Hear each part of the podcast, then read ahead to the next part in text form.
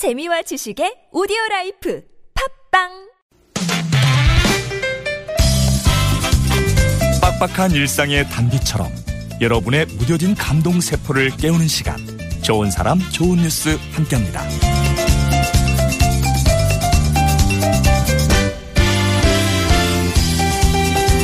SNS를 통해 자신의 메이크업 실력을 뽐내고 여러 제품에 대한 사용 후기를 공유하는 SNS, SNS 스타들.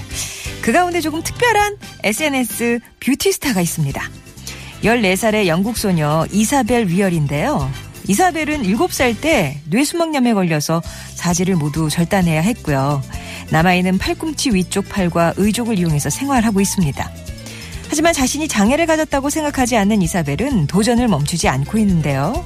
그렇게 지난 2015년부터 다른 사지절단 수술 환자들에게 자신감을 주고 싶은 마음에 SNS 채널 운영을 시작했다고요. 손이 아닌 팔꿈치로 하는 메이크업이지만 수준급의 화장 실력을 보이고 있는 이사벨. 이사벨은 우리에게 계속 시도한다면 여러분들도 무엇이든 할 수 있다는 격려의 메시지를 전하고 있는 것 같습니다.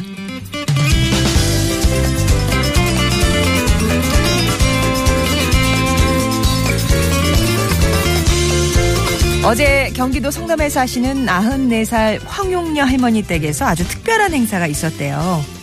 6.25 전사자 유해 발굴 감식반에서 확인한 유해를 전달하는 호국의 영웅 귀한 행사였는데요. 황 할머니는 그렇게 무려 66년 만에 유해로 돌아온 남편과 재회할 수 있었습니다. 지난 7월 5일 강원도 인제군 서화면 서화리 무명 900고지 일대에서 군번이 새겨진 인식표와 한자로 이름이 새겨진 도장, 버클 등 유품과 함께 발견된 유해는 1951년 8월 국군 8사단 10연대 소속으로 6.25 전쟁 노전평 전투 참전 중에 전사했던 고 김창헌 일병이었습니다. 김일병이 6.25 전쟁으로 자원 입대했을 당시 부인 황영희 할머니는 임신 중이었는데요. 김일병은 복중의 아이가 남자다 이렇게 생각을 하셨는지 김인석이라는 이름을 지어주고 전쟁터로 떠났습니다. 하지만 11호에 태어난 아이는 딸이었고요. 그래도 남편이 소중히 지어준 이름이어서 딸에게 김인석이란 이름을 그대로 붙여줬고 보따리 장사와 노점상을 하면서 할머니는 홀로 이 아이를 키웠습니다. 그 따님 김인석 씨가 지금 66이래요.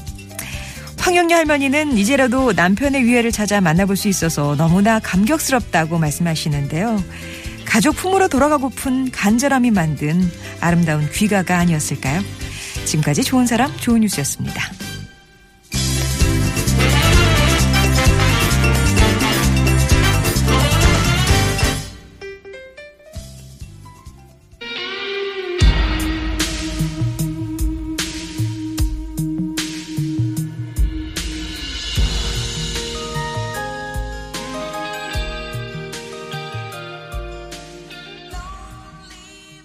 예, 라이브 아니고 원래 이렇답니다. Voice That Care의 Voices That Care 였습니다. 아, 오늘 S, 저기 SNS 스타 인데요. 영국의 14살 소녀 이사벨.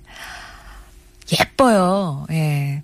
사지 절단 수술을 받고 나서는 의족을 하고 있고요. 이제 팔꿈치 위쪽에 팔이 있는데 이걸로 뭐든지 할 수 있다고 하면서 사람들이 놀라워하는 10가지 내가 할 수 있는 일 소개를 하고 있습니다. 달리기도 하고요. 트램펄린, 메이크업도 이렇게 예쁘게 하고 풋볼, 글씨 쓰기, 타이핑, 계단 오르내리기, 포크 사용하기, 의족 착용하기 뭐 등등을 소개하면서 이런 말을 전하더라고요. 계속 시도한다면 여러분들도 뭐든지 할 수 있을 것이다. 라고. 할 수 있다. 네, 이런 또 희망을 전하는 소녀였습니다. 그리고 어제 66년 만에 남편을 만나신 황용녀 할머니 얘기도 전해드렸어요. 그때 뱃속에 아이가 있으셨고, 그러니까 남편은 못 보시고 음, 떠나신 거죠. 51년에 예. 참전 중에 전사를 하셨는데 어쨌든 그 군번이 새겨진 인식표랑 도장이랑 뭐 여러 가지 유품과 함께 유해가 발굴되면서 지난 7월에요. 이게 집으로 돌아오실 수가 있었는데 이제라도 만나게 돼서 너무 감격스럽다라고 말씀하시는 할머니. 이 남편분도 어, 정말 가족품으로 돌아가고 싶은 그 간절함을 담고 계시지 않았을까 생각이 듭니다. 좋은 사람 좋은 뉴스에서는요. 이렇게 가슴을 울리는 참 좋은 소식들 전하고 있습니다. 뉴스를 저희가 찾아서 전해드리긴 하지만 여러분 주변에 진짜 우리 실생활에서 일어나는 착한 이웃 예, 만나게 되는 착한 이웃이나 뭐 착한 소식이나 여러분이 제보해 주셔도 돼요. 50원 1호 문자 메시지 우물정 0951번 무료 모바일 메신저 카카오톡 TBS 앱이 열려 있습니다.